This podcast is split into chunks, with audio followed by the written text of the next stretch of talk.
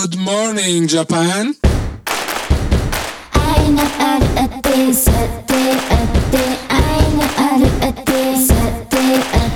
Mi chiamo Marco Massarotto e questo è Good Morning Japan, un podcast di rassegna di notizie giapponesi con sguardo italiano.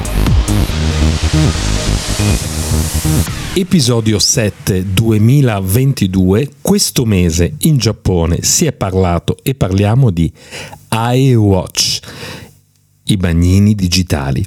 Covid Rocks, contagi e festival. La Abe House, le elezioni dopo l'assassinio del premier Abe. Armi senza armi e Silicon Trolley e in più un ospite preparatissimo su politica, geopolitica e Giappone, Guido Alberto Casanova, ricercatore ISPI, lo incontreremo alla fine della rassegna di questa settimana.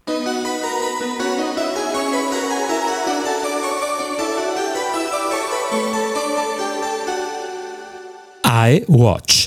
Ricordate Pamela Anderson in Baywatch?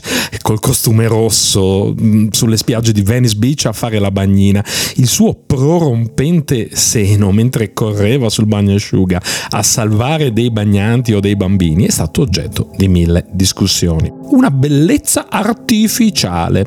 Oggi in Giappone, sulle spiagge di Yokohama, di Kamakura per la precisione, c'è iWatch, non prorompenti bagnine, siamo pur sempre nel pudico Giappone, ma un software di intelligenza artificiale. Il software usa le telecamere e i sensori ed è in grado di rilevare le correnti di risacca responsabili del 60% delle morti per annegamento e avvisare bagnanti e bagnini e bagnine. Oltre a ciò, sempre attraverso le telecamere di sorveglianza che monitorano spiaggia e acque, vengono anche riconosciute le persone in difficoltà tra i flutti e viene lanciato l'allarme. Speriamo solo che il software non si faccia distrarre da qualche turista troppo prorompente e avvenente.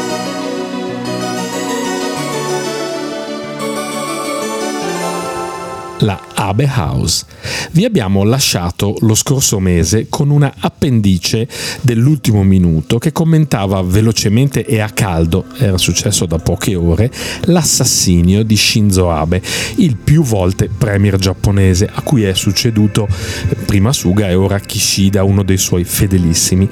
E più volte premio giapponese e guida strategica del Partito Liberal Democratico che governa il Giappone da decenni. Un fatto che ha sconvolto il Giappone. Abbiamo assistito a decine di migliaia di persone assieparsi per un ultimo saluto ai funerali alla lunga Mercedes nera che trasportava il feretro del leader giapponese. Messaggi di cordoglio da ogni parte del mondo hanno unito i leader globali che da Pechino a Washington ammiravano Abe e la sua guida. Nonostante presidenze controversie, quelle di Abe primo ministro, alla fine è stato amato e soprattutto per i giapponesi era comunque un simbolo del loro paese, della loro unità e armonia. L'assassinio è avvenuto durante un comizio a pochi giorni dalle elezioni, ha fatto molto discutere l'impreparazione dei servizi di sicurezza, anche se va detto che il Giappone è un paese molto sicuro e tranquillo, ma appunto troppa tranquillità poi rischia di creare spazi pericolosi anche solo per dei fanatici.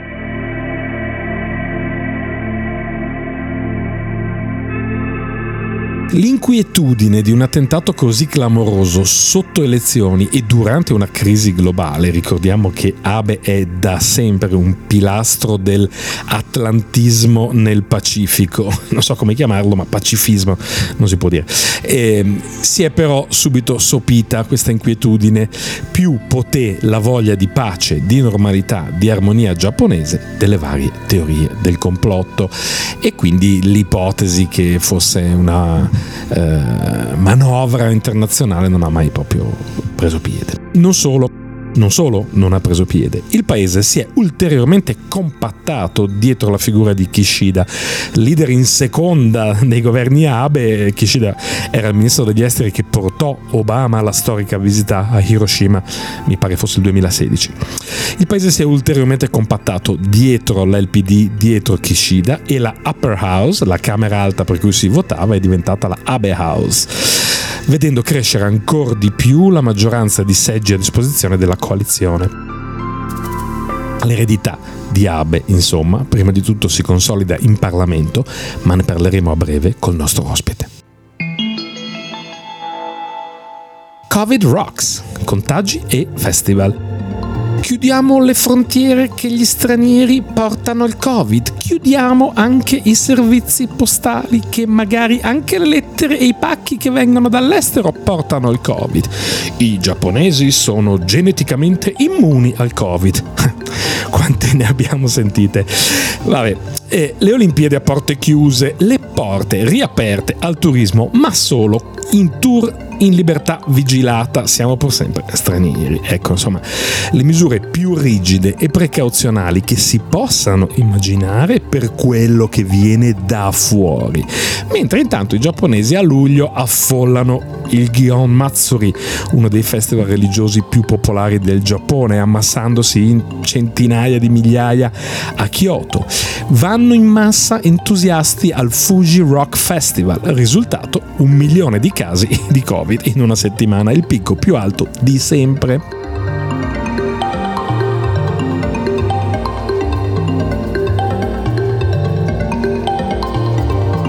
Non è che i giapponesi poi non sono così diversi, anche loro col Covid si sono dimostrati a volte un po' scemi come tutti noi in tutti i paesi del mondo?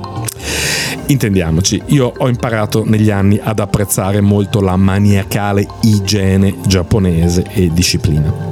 E penso che la lezione che il Covid ha insegnato all'umanità in generale sia proprio quella di avere un po' più a cuore l'igiene propria e della casa.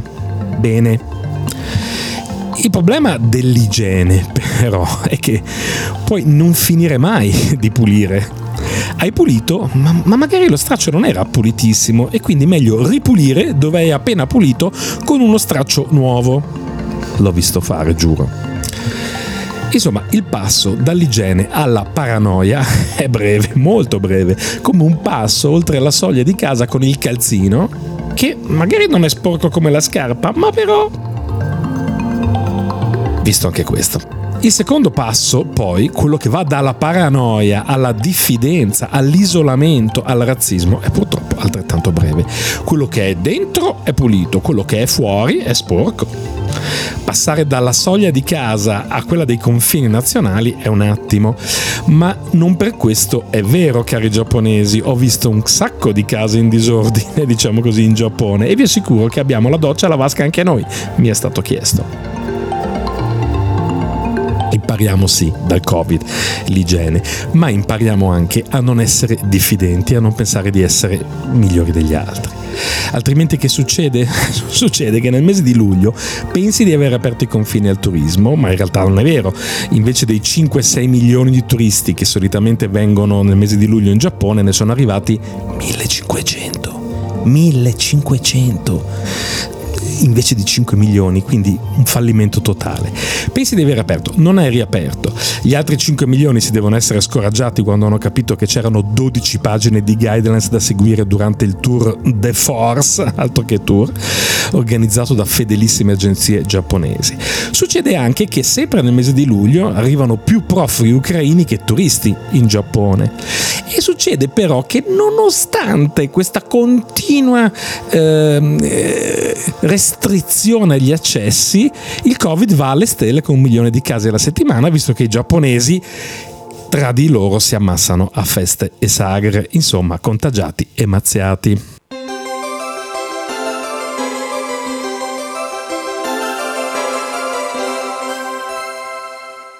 Armi senza armi. Il paese senza army, inteso come esercito, compra sempre più armi, intese come missili, cannoni, aerei elicotteri. La storia del Giappone con l'esercito e gli armamenti è un gioco di specchi più giapponesi che cinesi. La Costituzione giapponese prevede che il paese rinunci alla guerra, qui anche noi, e rinunci anche ad avere un esercito. Ma ecco subito il primo riflesso di queste norme, le Japan Self-Defense Forces, forze di autodifesa giapponesi. E vuoi che queste forze di autodifesa non abbiano delle navi, degli aerei, delle armi? Che autodifesa sarebbe, se no? Eh? Istituite poco dopo la Costituzione del dopoguerra nel 1954, contano 250.000 giapponesi che ci lavorano tra effettivi e personale. Ma diciamo eh, che pur avendo eh, queste Self-Defense Forces addirittura una divisione tra le nav- navali, terrestri e aeree, hanno sempre volato basso per non dare troppo l'impressione di non rispettare i patti costituzionali. Anche l'acquisto di armi è sempre stato moderato, non nel senso di piccolo, ma di misurato, controllato, con un cap, un tetto annuo. I nuovi recenti venti di guerra, però, forzano la mano al primo ministro, che è anche il comandante supremo delle forze armate. La riforma costituzionale che costituzionalizzerebbe l'esercito e gli armamenti in modo definitivo è sempre stato un passaggio politico delicato e difficile a Tokyo, dove il governo è sempre timoroso di inimicarsi la pacifica popolazione nipponica. La nuova maggioranza, oggi però consolidata dopo l'assassinio di Abe, ha i numeri per fare tale modifica. Nel frattempo si fanno le prove generali, evitando per la prima volta di mettere un tetto alle spese militari e anzi proponendo di raddoppiarle e di passare dall'1 al 2% del PIL, guarda caso in linea con i paesi NATO. NATO. Chissà se questa cosa piacerà ai giapponesi, ammesso che non confondano la NATO con la famigerata pasta fermentata di soia, il natto.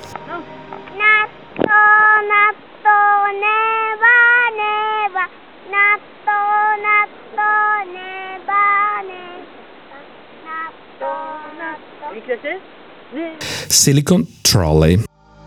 Abbiamo parlato molto di Giappone, innovazione, competitività, globalizzazione, un po' meno di start-up, un fenomeno che in Giappone è presente e diffuso, anche se le start-up giapponesi non riescono neanche lontanamente a globalizzarsi come quelle made in USA.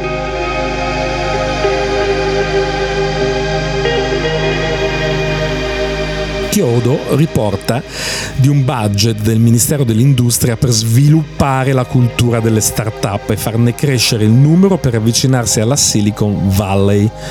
Come? Eh, Con un trolley, con un bel viaggio in California per studiare le start-up americane, visitare l'Università di Stanford e altri centri di ricerca. Tutte cose benemerite, ma più di qualcuno in patria, in Giappone, sospetta che la cultura dell'innovazione sia una faccenda un po' più complessa che affrontare un viaggio di studio. In particolare alcuni start-upper americani che vivono in Giappone commentano la notizia su Twitter e suggeriscono beh prima abbassiamo i costi di setup delle aziende e la burocrazia, eliminiamo la cultura del fallimento e lo stigma per chi fallisce e sbaglia, cambiamo la visione del mondo che hanno gli ingegneri e la visione degli ingegneri che ha il resto del mondo e cerchiamo di capire che da loro può nascere l'innovazione. Mettiamo delle borse di studio sulle discipline STEM, tecnologia e innovazione e poi dopo tutte queste cose magari sì, anche un bel viaggio. Ma di questo ne parliamo con l'ospite di questa settimana, Guido Alberto Casanova, ricercatore ISPI, specializzato sul Giappone, grande competenza sugli scenari di geopolitica e dati. La settimana giusta per averlo con tutte queste novità. Vediamo se è collegato con noi e ci sente. Guido, mi senti? Ciao Marco, sì, vi sento. Eccoti, ben trovato. Grazie intanto. Io ti seguo sempre su Twitter, hai sempre eh, notizie fresche, un punto di vista molto competente e, e molto attuale, no? Perché stavo, stavo dicendo, insomma, le, le notizie di questa settimana eh, le starei seguendo più di me, forse insomma toccano tanti dei tuoi temi. No? Prima di iniziare un po' a commentarle, ti chiedo se ti vuoi presentare tu un minuto ai nostri ascoltatori, come fanno tutti gli ospiti, ci racconti un po' chi sei, cosa fai e il tuo rapporto, la tua storia con il Giappone. Eh, allora, intanto grazie per l'invito Marco, per me è un piacere essere qui a parlare di un paese straordinario come il Giappone, che è tanto ammirato quanto magari mistificato certe volte nei media, perché sappiamo del Giappone di solito ci sono due narrazioni, il Giappone come paese perfetto dove tutto funziona e poi il Giappone delle stranezze, il Giappone di Akihabara e dei cocarti Super Mario che girano per le strade di Tokyo. Ecco, tra queste due immagini di Giappone ce ne sono altri milioni di Giapponi che esistono. Io di base sono un ricercatore associato all'Istituto per gli Studi di Politica Internazionale di Milano eh, e la mia expertise appunto riguarda i rapporti tra Stato e società in Asia, con un focus in particolare anche sul, anche sul Giappone.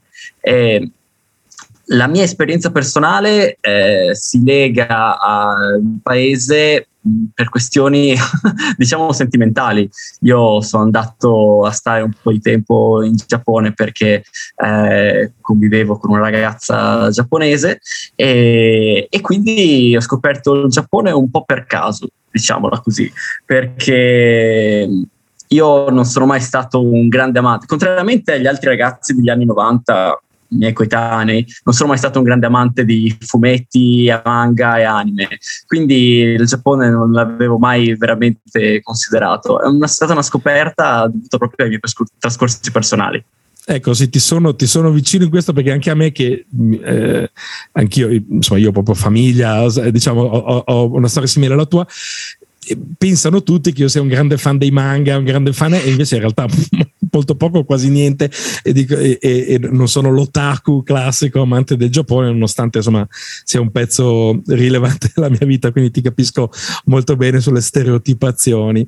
E senti, io partirei dalla notizia più che dell'assassino del, del Premier Abe che eh, ho, ho, infilato dentro nella puntata del, del mese scorso su, su, quello che è successo dopo. No? Abbiamo parlato e comunque si è letto tantissimo di, di questo mh, mm, incredibile, surreale omicidio con questa pistola fatta in casa, questi discorsi delle sette che sono venute, venute fuori. E, e, ho detto, beh, questo è un evento clamoroso. Eh? E, e, poi in realtà cosa è successo in questo mese di luglio? Ha fatto un funerale, la cosa è, è, è stata incasellata. Sembra un po' così, cioè che ha lasciato forse meno disruption di quella che si temeva in quel momento, così, no? con questa preoccupazione interna e esterna molto forte. Tu come la vedi? Io sono d'accordo con te in realtà, perché l'assassino di Abe l'ho vissuto come in quel giorno lì, in quell'8 luglio, l'ho vissuto come un momento potenzialmente epocale per il Giappone. Un ex primo ministro della portata di Abe, uno dei grandi riformatori del Giappone contemporaneo, assassinato per strada durante un comizio. Ecco, cioè, era nelle carte che potesse essere un momento di svolta per il paese dati alla mano, però io ora non mi sento di dire che sia stato effettivamente così. Anche proprio a guardare i dati elettorali di, della tornata del 10 luglio, cioè i giapponesi hanno votato due giorni dopo l'omicidio di Abe e a quello che risulta dai dati tipo dell'affluenza elettorale, non abbiamo visto un boom, anzi, quell'incremento del 2,5 poco più per cento che c'è stato è, do- è stato dovuto all'aumento del, del voto anticipato quindi di quelle, di quelle, persone che hanno votato il giorno in cui Abe è stato ucciso o addirittura prima. Quindi è difficile andare a vedere un effetto Abe sul, certo. sul, sul, voto, ecco. E anche in termini di, uh, di vittoria del Partito Liberale Democratico, di quanti seggi ha conquistato. Certo, ha aumentato di 6-7 seggi, credo, la propria rappresentanza nella Camera Alta. ma non così clamoroso, diciamo così, un po' una... Un, sì, sì assolutamente all'interno di quello che i sondaggi già prima della morte di Abe avevano previsto, perché i sondaggi davano un aumento tra eh, di qualche seggio, mh, mm, prevedevano, mi sembra, mi sembra, di ricordare un sondaggio dell'Asai Shimbun che prevedeva che il Partito Liberale Democratico potesse guadagnare, eh, potesse conquistare 59 o uh, 69 seggi, una cosa di questo genere, ne ha conquistati 63, quindi diciamo è ampiamente perfetta. all'interno perfettamente lì, esatto. Quindi eh, un effetto non lo so onestamente, per ora almeno sul voto io faccio fatica a vederlo, nonostante... No, ma anche, sai, sondaggi... anche io temevo, ne parlavo anche in casa, dicevo, Madonna, pensa adesso se quella volta che c'è stato l'attentato col, col Sarin, non nella metro, poi hanno tolto tutti i cestini da Tokyo che deve arrivare a casa con le carte piene, le tasche piene di carte, figurati il securitarismo che si svilupperà da questa roba qui che hanno sparato in piazza e invece in realtà mh, mm, sì, un, un, gran funerale con grande cordoglio collettivo, comunque insomma era un, un padre, no? una figura di grande riferimento che ha governato il Giappone tanti anni e poi via avanti, cioè sembra un po' così, no? Certo, sì, sì, per ora insomma è passato appena un mese, neanche un mese dal Non è che nessuno si augurasse nessuna destabilizzazione, però no, no, assolutamente. Diciamo... Certo, quello che succederà d'ora in avanti è ovvio. Io sull'elezione, sul voto, non ho visto un effetto. Certo, quello che potrebbe sì succedere, ma non è al momento riscontrabile nel, nel breve termine. Quello che io penso potrebbe succedere è un cambiamento all'interno degli equilibri del Partito Liberal Democratico. Eh, mi chiedevo se, questo, se Kishida è, è, è un, un, leader in seconda di Abe, cioè era molto legato no? a Abe, era stato suo ministro degli esteri, ministro degli esteri che portò Obama a Hiroshima, quindi vedi possibile che questo in realtà sia lui poi l'erede della, del, del, ruolo politico di Abe anche in un momento in cui insomma, Biden è andato a Tokyo un mese fa in, eh, continua ad andare Blinken quindi è un momento in cui si consolidano molto gli equilibri e, e, magari questo potrebbe essere un viatico non desiderato perché Kishida era in lacrime alla conferenza stampa addirittura no? però che mm-hmm. potrebbe consolidare la sua leadership nel medio-lungo periodo magari potrebbe succedere questo sì, certo, poi ricordiamoci l'anno prossimo si terrà il G7 in Giappone e i leader mondiali ritorneranno in Giappone e Kishida ha deciso di portarli a Hiroshima, la, la propria diciamo, città ecco, natale. comunque, mi ero perso questo. È comunque grazie. una città di un di un forte simbolismo ecco, certo. per, per, per, Kishida, che poi va detto è vero, aveva un rapporto personale molto stretto con, uh, con Abe, è stato il suo ministro degli esteri, hanno avuto rapporti personali molto stretti nell'ultimo decennio, ma rispetto ad Abe Kishida si posiziona in un'altra parte del partito, perché ricordiamo Abe era rappresentante della, fa- della fazione detta Seiwa, cioè quella fazione eh, della destra conservatrice e nazionalista, mentre Kishida appartiene al Kochikai, il Kochikai invece è una fazione molto più centrista, che ha una tradizione più importata, importata al liberalismo, quindi diciamo provengono da due famiglie politiche diverse, nonostante queste famiglie abbiano collaborato e si siano strette le mani molte volte all'interno della storia del Partito Liberal Democratico, eh, perché senza il supporto di Abe non sarebbe esistito un governo Kishida, ovviamente, perché certo. dobbiamo ricordarci che eh, nel settembre dell'anno scorso, quando si è tenuta le, le selezioni per il nuovo presidente del Partito Liberal Democratico, eh, la, la, l'alleanza tra Kishida e Abe è stata fondamentale per sconfiggere il, eh, l'eterodosso Taro Kono che era sì, sì. la scheggia impazzita che rischiava di far saltare gli equilibri all'interno del partito.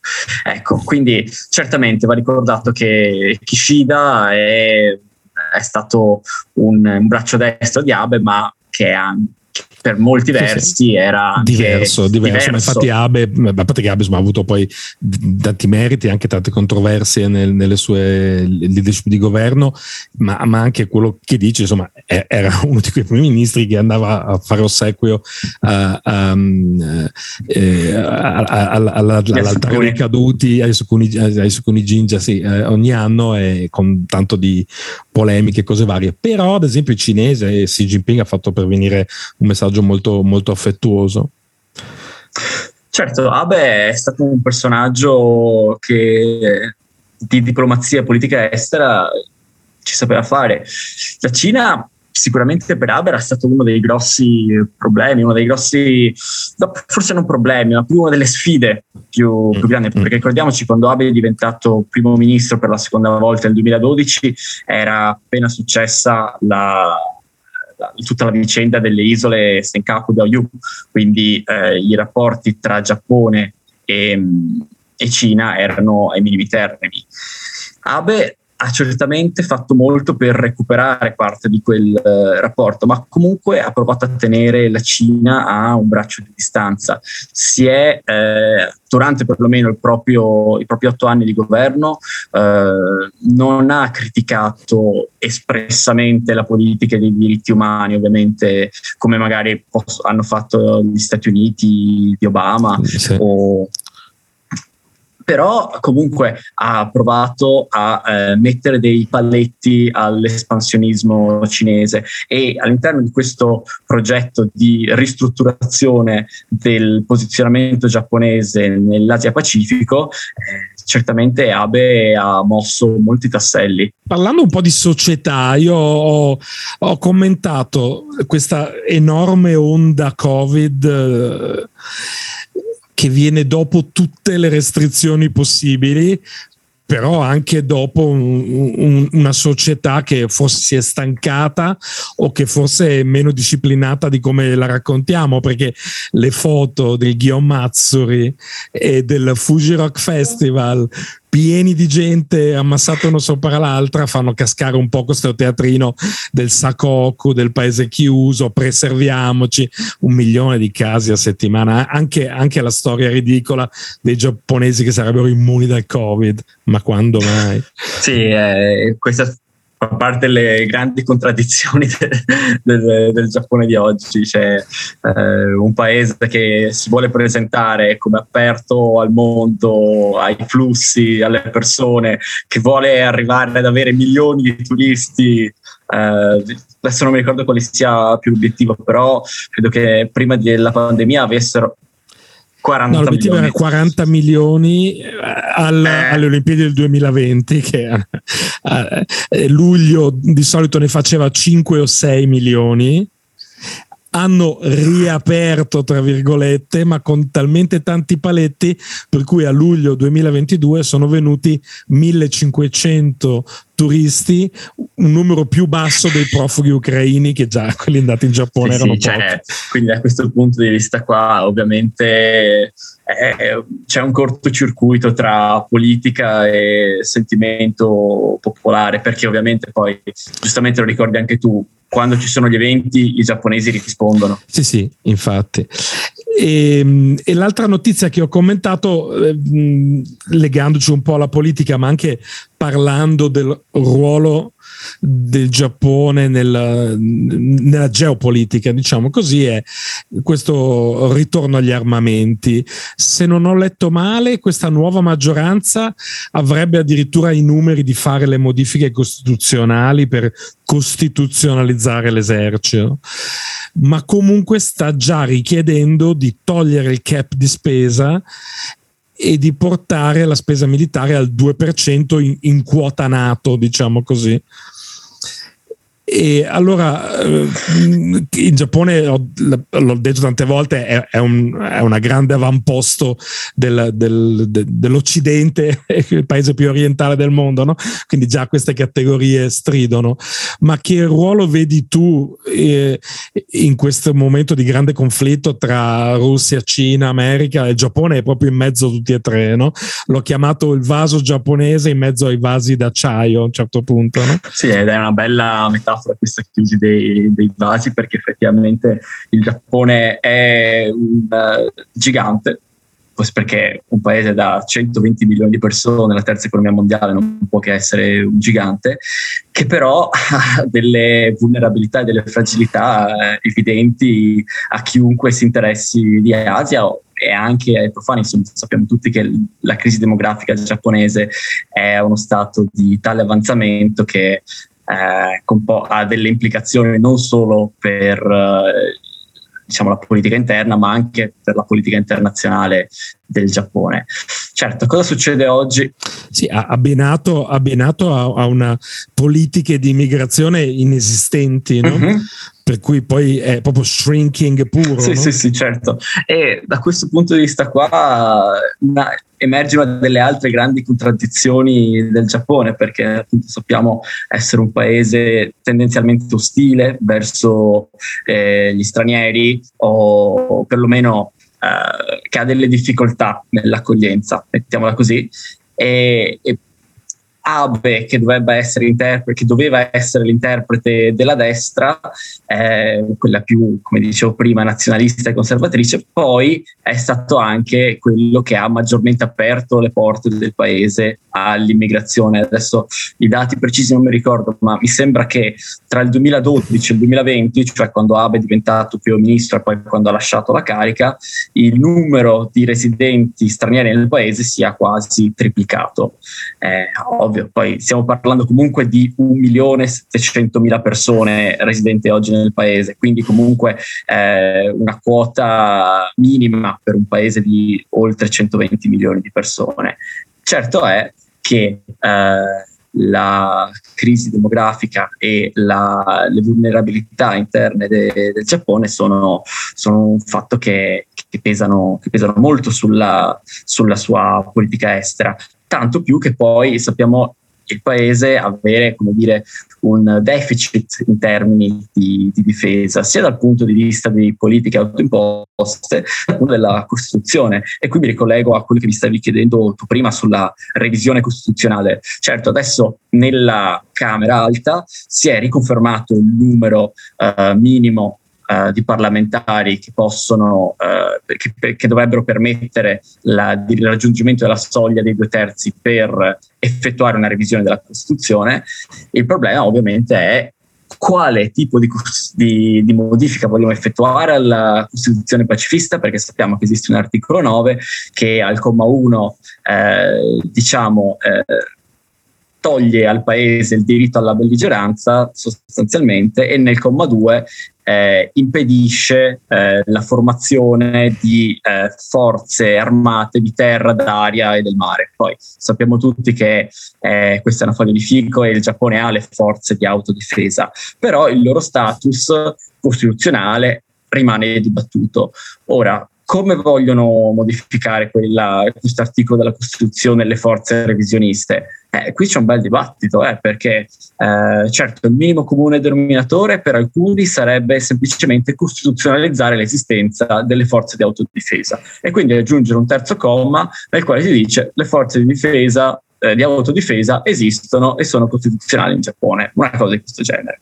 Però certamente per alcuni questo potrebbe bastare, per altri no nella destra giapponese del Partito Liberal Democratico, qualc- Abe stesso um, anni fa spingeva per una revisione più, più spinta del, del, dell'articolo 9 e poi qualcuno però potrebbe non essere d'accordo con revisioni di questo genere. E il caso più importante ovviamente è l'alleato di governo, un partito di ispirazione buddista come Ito che è un partito generalmente scettico sulla revisione della Costituzione, che è rimasto eh, vago sulla possibilità di emendarla per eh, questioni di convenienza tattica, perché insomma, è, al, è al potere con è il l'alleato di minoranza di governo e il Partito Liberal Democratico, che è l'alleato, è il partito di maggioranza, vuole la revisione, quindi per come Ito eh, è necessario cercare di eh, trovare un bilanciamento tra il proprio scetticismo riguardo alla revisione della Costituzione e l'alleanza certo. con un partito invece apertamente revisionista. Certo. Questo diciamo, è il dibattito interno e mm, tu vedi un Giappone eh, solido e consistente nel suo atlantismo, nel suo quad, vedi un Giappone che potrebbe, io la vedo impossibile, cioè, non, no, un paese così presidiato più dell'Italia, che però c'è chi auspica eh, un, un, Giappone più asiatico, più vicino alla Cina. Ma uh, vedere come ha risposto il Giappone alla guerra in Ucraina mi verrebbe a dire che no, il Giappone è un paese, nonostante la sua collocazione nell'Oceano Pacifico, è un paese profondamente atlantista, perché eh, la risposta che il governo di Kishida ha dato all'invasione dell'Ucraina è una delle più in linea con quella eh, dura del governo Biden che ci siano state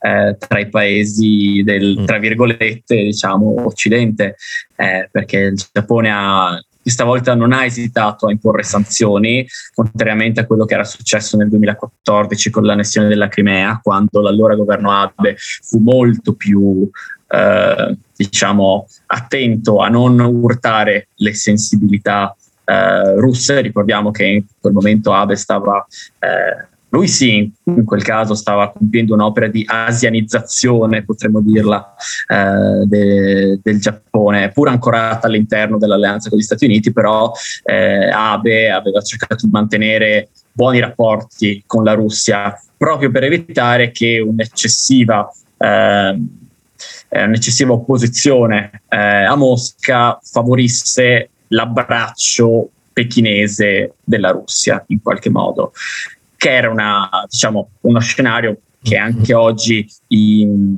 eh, il governo giapponese eh, tende a vedere come estremamente minaccioso, tanto che appunto nel libro bianco della difesa che è stato pubblicato questi giorni viene indicata la possibilità di una più stretta collaborazione militare tra Russia e eh, Cina come un elemento di preoccupazione per, uh, per, il paese. Gli hanno fatto uno show aereo di 13 ore di esercitazione congiunta sopra la testa, o quasi. E non solo eh, quello. C'era Biden a Tokyo. E non solo quello, cioè negli ultimi mesi navi russe e cinesi hanno continuato a circumnavigare l'arcipelago, non voglio dire in modo quasi costante, ma con una cadenza ormai diciamo fissa, cioè eh, le navi russe e cinesi eh, si alternano nella circumnavigazione del Giappone e eh, passano nello stretto, mi sembra si chiami di Tsukuba, tra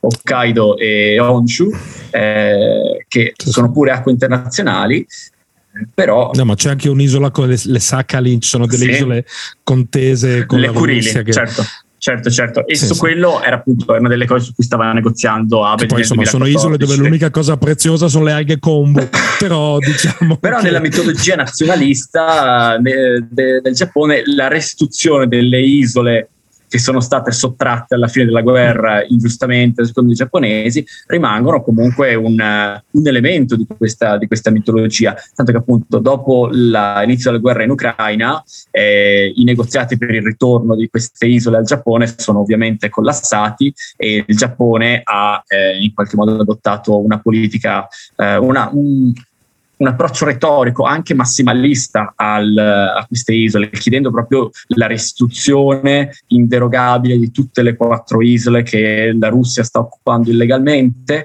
eh, senza come dire, eh, dare spazio alla, alla negoziazione diplomatica come avveniva durante gli anni di Abe. Certo, quindi noi oggi vediamo un Giappone molto assertivo, eh, in campo internazionale quando si, si parla del, del, conflitto ucraino. Poi sappiamo comunque che eh, il Giappone banalmente non può fornire armi, quindi non può mandare eh, equipaggiamenti militari a, all'Ucraina e quindi ovviamente questa è una delle politiche di pacifismo autoimposto non è costituzionalizzata ovviamente come pratica, però nel, nei decenni passati eh, il Giappone aveva deciso di sostanziare il proprio pacifismo anche questo, con questo genere di, di, misure.